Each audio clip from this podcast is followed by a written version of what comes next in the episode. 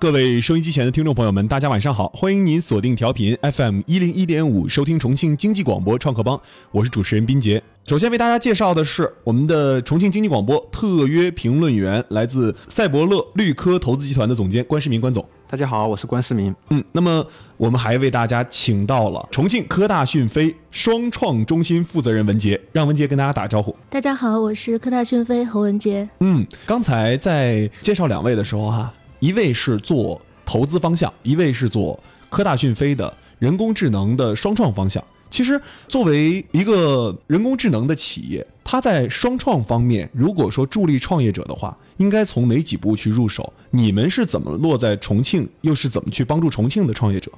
嗯，这个我可以从我们科大讯飞的整个这个双创这一块的一个战略和一个规划来给大家讲一下，因为这个科大讯飞呢，也是大家都了解，是咱们。国企的一个中国骄傲。嗯，那么我们在基于这十八年的一个沉淀之后呢，也在考虑，就是说是把这个，呃，自身的核心技术，包括这个对 AI 这一块的一些先进应用，然后呃下沉到咱们这个广大的这种 AI 爱好者，或者是咱们这个项目开发者以及这个团队当中去，也在做我们自己的一个产业生态。那么基于此呢，我们也在做了这个双创的一个工作。那么现在呢，我们在全国范围内呢，有大。大型的这种。基地、双创基地，或者是这种产业园区，包括这种孵化器，都有在落地的过程当中。那我们的双创呢，其实可以简单的用这个大高低双四个字儿来概括。大呢，就是我们的大平台，基于我们讯飞以开放共赢的一个心态呢，规划建设了语音云开放平台，将我们公司自有的一些自主知识产权，包括在业界领先的智能语音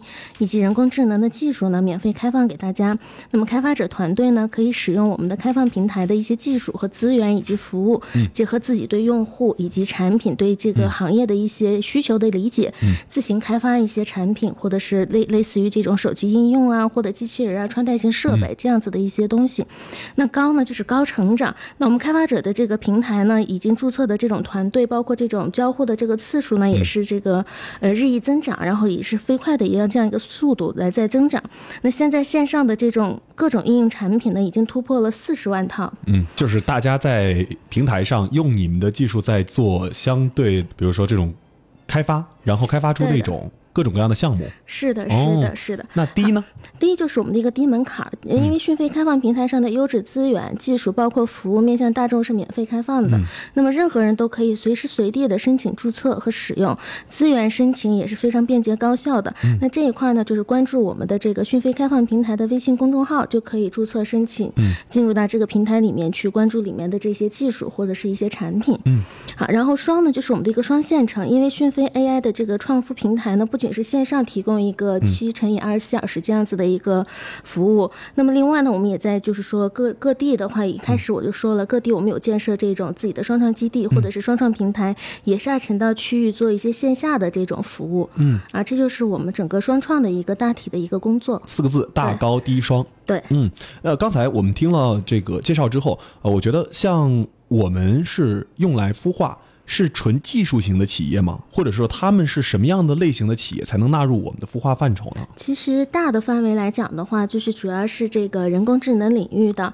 那么再小缩小一些范围呢，就是就是说跟我们讯飞的这种产业生态结合的比较紧密的一些企业。再缩小一些范围呢，就是说要使用到我们的技术呀，或者是应用到我们的一些软硬件的产品呢，是这样子的一些类型的企业。嗯，呃，关总怎么看待人工智能跟呃双创的结合？嗯，是这样，因为人工智能呢，实际上可以分为三个层级。那最底层呢，就是它的基础层的话，主要就属于芯片和云计算。那这一块的话，那肯定创业者去的话就不太适合了，因为比如说芯片这一块的话，其实国内的巨头的话和国际上比的话都有差距。像什么英伟达、英特尔这些，他们投资都很大，而且竞争也非常激烈。这一块的话，所以最底层的话，创业者肯定就不太去建议去考虑。嗯。第二层呢，就是说相当于。可以叫中间层，也可以叫技术应用层。嗯，这一层主要就涉及到人工智能的一些技术，比如说语音识别啊、图像识别，包括深度学习这些技术。嗯，但是这一块呢，主要就是科大讯飞和 BAT 这样的相当于高端玩家的一个主战场了。嗯，而且这一部分大家都是通过像科大讯飞一样，通过平台的形式免费开放这样的技术。你如果作为一个创业者，你去这技术上去投入研究，你通过卖技术来赚钱，那这样的话路肯定是越走越窄。嗯，因为像科大讯飞、包括 BAT 他们的这种平台都是免费开放的。嗯，所以说那这两层不建议创业者去参与的话，那就是最上层了。最上层呢，就是说利用底层的两项技术成果去做自己的一个开发的应用或产品。这样的创业者才去去选择，比如说在科大讯飞的平台上，用他们的云技术开发自己的产品，去服务各个行业。嗯，这样我才觉得才是创业者一个应该去比较建议的一个方向吧。嗯，自己创业，如果说走第一层和第二层是很难的，对，很难很难。那我们就利用技术啊做一些创新。那如果利用技术做创新的话，呃，这些企业能不能给我们场景化一下？举个例子，什么样的好玩的东西可以利用科大讯飞的技术做创新？嗯，其实可以这么来说，就是作为一个企业来讲，或者是创新创业型的企业，我认为的话，一定是要抓住它这个创新的一个关键点。嗯，它不是说是具体到某一个场景里面去，从大的方面来说的话，就是当你把一个领域里面的事情做到一定的极致以后，那你面临的就不仅仅是区域内的一个竞争。比方说科大讯飞自身就是，嗯，因为科大讯飞也是从一个这种大学生的这样创业团队的这样一个企业成长起来，然后现在成为这个中国的这。种业界知名的，甚至是能够面向全球、面临竞争的这样子的一个企业，嗯，那从小的方面来考虑的话，在一个平台层面，如果做技术应用创新的话，应用创新要很快的能够适应这种市场的一个需求，包括行业的一个需求。小的应用创新和大的这种技术原生态的这种创新呢，是要通过有效结合这种商业模式，包括是一些市场机制要结合在一起，也就是大的方面和小的方面有效结合起来。我认为的话，对企业来说是最重要的，就是。把一件事情做到极致。我想通过了解一下，就比如说我们重庆的创业者，呃，想要在科大讯飞的双创中心入驻的话，啊，或者是他们想要呃得到科大讯飞的支持的话，什么样的企业，具体到什么样的业务能够？我们之间产生一种合作啊，他们能够知道哦，这我这个事儿科大讯飞能帮我。对我认为的话，首先是基于他们对于我们的平台的这种技术是有一种强的、很强烈的一种需求。嗯，因为这也是我们这一个初衷，就是让他们能够这种研发型的企业或者是这种人工智能领域的企业，不再从零一到从零到一的去开发这种技术或者研发这种技术，这个成本和这个成本方面，就无论是金钱还是时间和精力方面都是非常的大的。那么这一块的话，我们能够有效。要对它进行技术的一个赋能。嗯，那此外呢，就是说在它的这种品牌呀，或者是这种产业资源方面，我们会给它进行一个有效的一个对接。那这样子的一些有效的结合点，就是企业和我们之间的一个联姻的这样子的一个机会点。嗯，那比如说这家企业在科大讯飞入驻，它需要这个技术，它拿过来用了。另外一家企业也也拿过来这个关于 AI 的技术也使用了，他们做了同样的事情，那技术壁垒不存在了，那这些企业之间的竞争核心力在哪里？嗯，其实我觉得就是说，它现在未来的一个竞争，就像我一开始说的，它这个我们在这给它解决了技术这一块之外，它一定不是说是用这个原生技术，然后就是不进行升级，或者是不进行优化，以及不进行它的自己这个产品的一个结合，它一定是在我们的这个技术基础上进行了一个迭代和优化。另外，在商商业模式上也进行了一个迭代升级和优化。它未来一定是技术加商业模式双重的这样一个壁垒。嗯，我们先抛开商业模式不看哈，我们先。抛先看这个升级和优化，我们给他提供的技术是一个什么样的技术？他为什么要升级和优化？我们一般提供的都是属于这种共性的一些基础的这种技术，当然也会有一些定制开发。嗯，对，定制开发的话，就要结合他自己的一个产品需求和他的这个所谓的这种解决方案的一个需求。嗯，关总怎么看待人工智能这个领域目前的一个现状？嗯，目前的现状的话，实际上就是人工智能你要创业的话，我觉得首先还是要。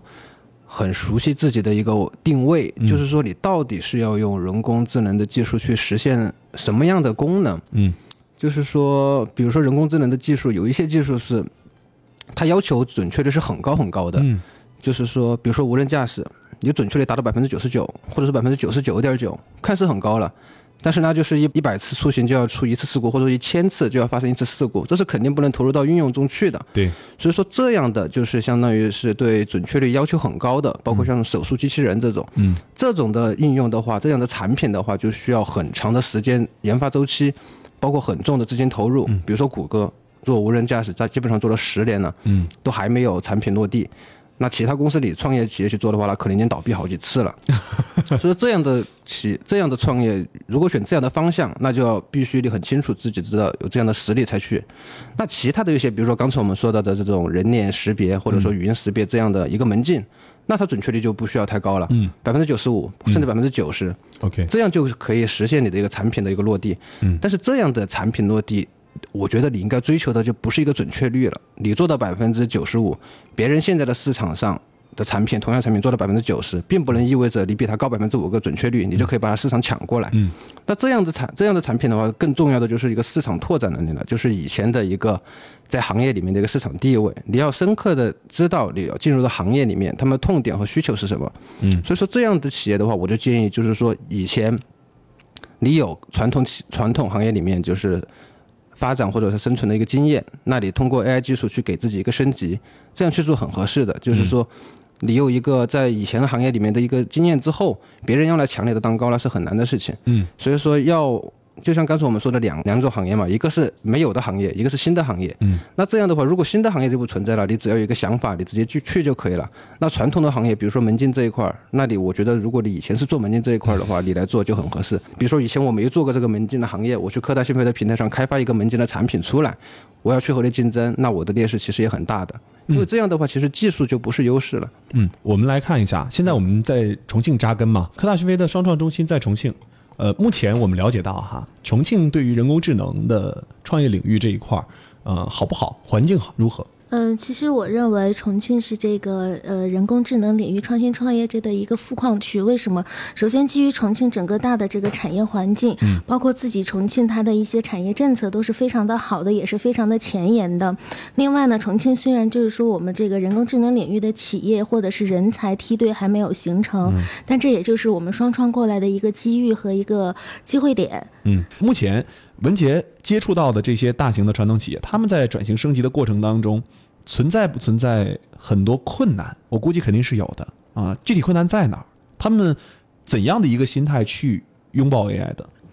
对，首先先谈他们的一个心态。嗯首先，他们面对这种转型也好，或者是说自己的升级优化也好，他们都是面一个保持一个非常积极乐观的一个心态。嗯当然，这在在这中当中呢，会遇到很多的一个困难。嗯所以这些困难呢，无非就是来自于，比方说它的这个技术突破或者技术的一个实现。那么其次呢，就是它的一些，比方新技术应用在产品当中，产品批量化生产这样子一些费用，或者技术采购相关的这种费用，包括还有来自于人才方面。所以说，嗯、他们的这个困难是摆在这几个点上的。在遇到这样的一个困难的时候，他们能在重庆这个范围内解决好吗？我觉得这个好像重庆对于人才类的还是很难。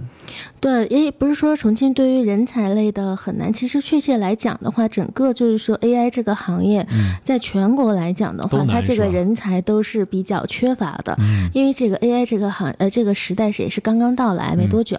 然后它这个人才的这种积累和这个素质呢，也是有待提高，也包括这个人才的这个规模的话，在各个区域都是不一样的。那重庆本地来讲的话，它是属于西部城市，它这个人才这呃 AI 这一块的高级人才是比较缺乏的。嗯对，从关总的角度来看，哈，看项目的时候，像这种传统企业结合行业加 AI 这样的一个转型的话，呃，目前它的阻力在哪里？嗯，其实有些时候就是说，传统企业它拥抱 AI 技术，其实也不会像我们想象的那么困难，因为有一些其实 AI 技术它也是相对成熟的。就像我们刚才举了就是门禁的例子，我们再举一个车辆进出倒闸的例子。以前呢，车辆进出，你设备厂商你做倒闸，你就做刷卡，倒闸对，倒闸就是车辆进出车库有那个倒闸，哦知道了。对，你就用刷卡。但是现在图像识别技术出来之后，你直接在你的道闸里面嵌入一个图像识别技术，那就直接识别车牌就可以这是。小的呀，这只需要对，改这是小改的不多。对吧？所以这种如果是类似于这样的一个转型的话，实际上对于厂商来说的话，其实也没有什么多大的困难，也对阵痛其实也谈不上。嗯，那有一些其实我接触到的更多的拥抱 AI 技术，实际上不单是产品，有一些是优化它的生产线。比如说你的生产线上用机器人，以前你一个一个机器人你替代两个工人，嗯然后你免五险一金，你什么的算下来其实很合算。就说这块儿 AI 对他们一个生产线的改变其实是立竿见影的，所以说他们来说的话，对于他们来说接接受这一部分技术来说的话，其实也没什么困难。嗯，你真正说的困难就是说，在新的产品应用还没有出现之前，我要自己去借助不管是讯飞还是什么的平台去开发一个迭代的应用，嗯，这个过程中确实是很困难，就是投入也很大，而且有也有可能走很多弯路，这个是难免的。嗯，因为就像刚才我说的，就像道闸这样的案例一样，嗯，如果你不去接接受新技术，就是别人都做图像识别的道闸了，你还在刷刷卡的道闸，你没有这部分的迭代的话，那你肯定是要被淘汰的，这是没办法的。嗯，好，呃，科大讯飞目前在双创方面。比如说，能够呃给予创业者哈，我们刚才只聊了说帮助创业者的这个方向，但是我们没有聊具体的一些内容。就比如说，我们能够为他们提供细化到啊，就是一些项目上面啊，我们这比如说能为创业者在语音识别上呃提供什么样的一种帮助？再有就是说，呃，科大讯飞的语音识别目前已经进入到什么样的一个程度了？它能够达到怎样一个高标准？嗯，首先说技术层面这一块，我们在开放平台上开放了自己的语音识别、语音合成，包括语义理解、语音翻译等等这一系列的这种核心尖端技术。在技术这一块的这个水平呢，是我们已经达到了全球至少是排列前一、前二这样子的一个水平。所以说，在技术这一块是完全没有问题的。它能达到一个什么样的水准？我们举个例子嘛，语音识别能达到怎样的一个程度？呃，比如说我们在大家平时可能在用输入法，举个例子，这大家确实。能够感受到的，就大家手机里面如果下载了这种讯飞输入法的话，它这个语音识别都可以达到百分之九十八，包括它这个就是语音录入这一块，是一分钟能够录四百字左右。哦，这个语音识别，第二个是。包括语音合成呐，合成是怎怎样合成？呃，举个例子，比如说大家平时在开车的时候用到的这个高德高德地图里面的这个林志玲的声音，那就是通过我们语音来合成的。那这个大家就可以听到跟林志玲本人的真人的声音是非常已经非常的接近了。那在国际上有一个这种测评，就是说语音合成这一块的测评，我们是唯一一家就是达到这个四点零分以上的这样子的一个语音合成的这个技术水平。有趣，对啊，那语音合成。下一个，嗯，比方说还有一些就是技术层面语义理解呀，我对语义理解比较感兴趣，对对，因为这个应该算是 AI 方面比较难做的了。是的，哦。语义理解，嗯，语义理解的话，就是说，比方说我们在对于这种电动音箱，因为我现在举的例子都是大家可以平时感受得到的。因为如果专专门说一些技术层面的术语的话，可能大家也感受不到这种这种感受。好，我就举例子，现在大家都在用这种智能音箱，比方说我们的叮咚音箱，或者是我们的这种陪伴型的机器人、阿尔法蛋机器人等等这些产品的话，它这个反应度是非常的高的，就是它以及对这个我们所发出的指令，或者是这种。交互的这种内容的话，是一个反应比较灵灵敏，然后回答的也会比较准确，是这样子的。嗯，语义识别，最后一个是刚才我们提到四四类。呃，我只是呃举了一些例子，我们这个开放平台上开放出来的技术还是比较多，大家可以就是关注一下我们讯飞开放平台的这个网站。好的，那呃我们从呃人工智能角度去出发的话。本来一开始是做语音的，然后后来在接触视呃视觉识别的时候，这里面有相通之处吗？或者我们跟他们之间竞争，呃，或者说是跟他们之间对技术对比上面有优势吗？嗯，其实我认为就是不论从哪个技术角度来讲，并不是说是一家独大。对，当然每一家都会有每一家的自己的一个优势，包括他自己的使用，但未来技术使用的一个场景。嗯，对比方说现在的 BAT，它一定也有它自己的一个优势，百度是搜索，或者是它这个腾讯是它的社交，或者阿里是它的这个消费场景。那讯飞呢也会有自己的一些优势所在，基于它我们自身的这样子一个语音方面的这样子的一个强项呢，然后再结合我们在一些应用领域，我们是平台加赛道嘛，嗯，我们会有一些自己的主赛道领域里面去开拓一些，比方说视觉呀，或者是其他方面的一些技术叠加。嗯，现在我们看到呃身边的人工智能技术哈，我们只能看到它的很浅显的一部分。对，因为应用没有对应起来嘛。对。嗯，那未来的应用发展空间有多大？啊，我觉得其实这个空间很大，因为刚才其实我们说到了，就是企业在接触 AI 技术的时候有痛点，就是有阵痛，但实际上人们就是。用户在接触 AI、接受 AI 技术的时候，同样会有阵痛。就包括，其实我了解到，科大讯飞的教育产品其实已经很先进，真的可以为学生，不管是老师，提高很高的效率。嗯。但是，你让学生在短时间内，或者说老师接触他的、接受这个产品，确实需要一个过程，因为他以前的教学方式，或者是学生的学习方式，就是传统的纸笔，嗯，然后一种很复杂、很重复的工作。通过科大讯飞的教育产品，确实为你提高效率，但是还是不习惯，就是不适应，这就是需要一个大家适应这个过程。但是，我觉得通过时间的。发展吧，大家肯定都会对 AI 技术的适应会越来越适应。教育这块先进到什么程度？在你观察看来，呃，其实教育这一块的话，我们是有一种就是说微一体这样子的一个综合服务的这种解决方案的一个产品。它有它，如果如果让我们场景化应用的话，对它有多么强大？嗯，比如说我们针对于这种学校管理方，或者是针对于我们的这个呃老师上课的这个老师这个方面，包括学生，包括家长这几个，就是在这个学校这个场景或者是教学这个场景里面的这些参与体，我们都是有不同的这个产品，对，可以呃包括软硬件产品，包括一些智慧课堂啊，或者是一些呃作业批改呀这样子的一些针对性强的这样子一些产品，可以综合的通过这种技术的手段，或者是人工智能的这样子的一些大数据的分析，然后来提升老师的这种上课的这种效率也好，或者是学生的这种在他自己的一些呃平时学习过程当中，或者是答题过程当中的一些难点呐、或者是一些平时出错率比较高的这一些点呢，会有一些这种大数据的这种呈现，可以更加精准的对于他们的这种教学和学习，包括在家长这个监督学生的这个过程当中，包括在学校管理整个的这一系列的这种过程当中，都会有一些有效措施。对以。后以后没法玩了是吧？天天就是学，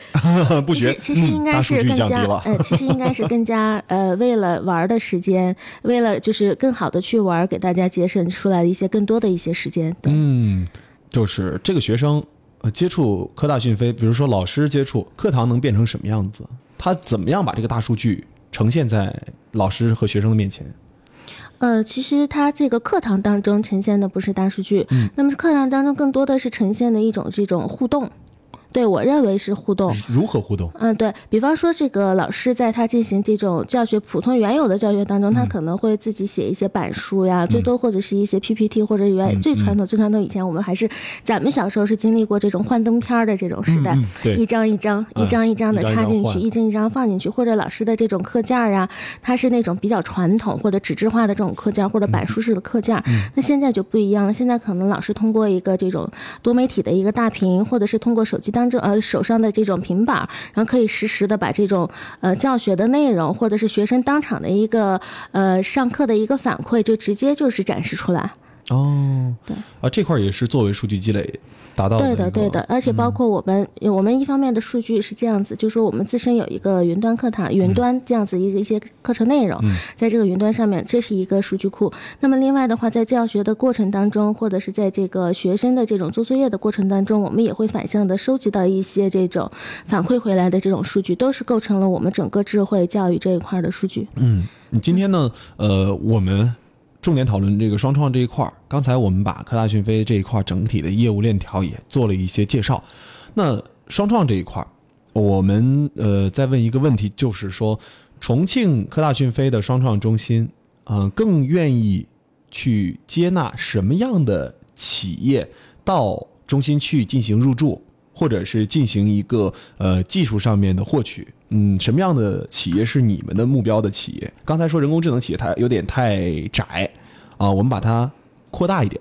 对我现在的想法就是说，基于我自身对于我这一块儿在重庆的两个基地，未来是两个基地嘛，一个定位呢，就是说是一定是对于这个人工智能的这个行业，包括它自身的这个行业是有深刻的理解和深刻的这种认识的、认知的。那这样子，他才会就是说，在他未来的这个创业或者是创新的道路上，面临很就是说风险要降低一些，他一定不盲目。一定不盲目，他自己是自身是经过这种周谨谨慎的一个思考，或者是周密的一个这种思考的。然后另外呢，就是说，嗯，我对于这种初创团队也好，或者是成长期的这种转想要转型的企业也好，都是非常开放的一个心态，并没有设置什么门槛儿。这也就是我为什么说一开始一上来我就说我这个，嗯，双创平台一定是这个低门槛儿的这样子，无论是线上也是低门槛儿，那我线下也一定是低门槛儿。对啊，就是其实就是欢迎各行各业的哈。对但是只要他们在这个行业里面，呃，行业加 AI 已经呃出呃有自己的一个套路和想法了，对啊，或者 AI 在行业有自己的想法了，对啊，然后我们就来双创中心来实现它。是的嗯，可以是实现它，可也可以是变大它。对的对的。哦、OK，那关总这边，我我想了解啊，就是目前呃我们比较看好的 A 人工智能行业的方向，或者是我们投资过的人工智能的方向，呃，你们现在更关注什么？嗯，其实我们还是比较关心就是企业能够结合人和人工智能的结合程度。嗯，就是说你自己的产品通过人工智能之间你们的协调性，就是现在其实我觉得企业比的就是说，首先要比谁敢于去拥抱 AI 技术，第二就是比谁更能适应 AI 技术。我觉得其实这些企业能够适应 AI 技术的，我们其实都挺看好。协调性好和协调性不好，它的标准是什么？标准就是说，你产品出来之后，你这个 AI，因为 AI 其实你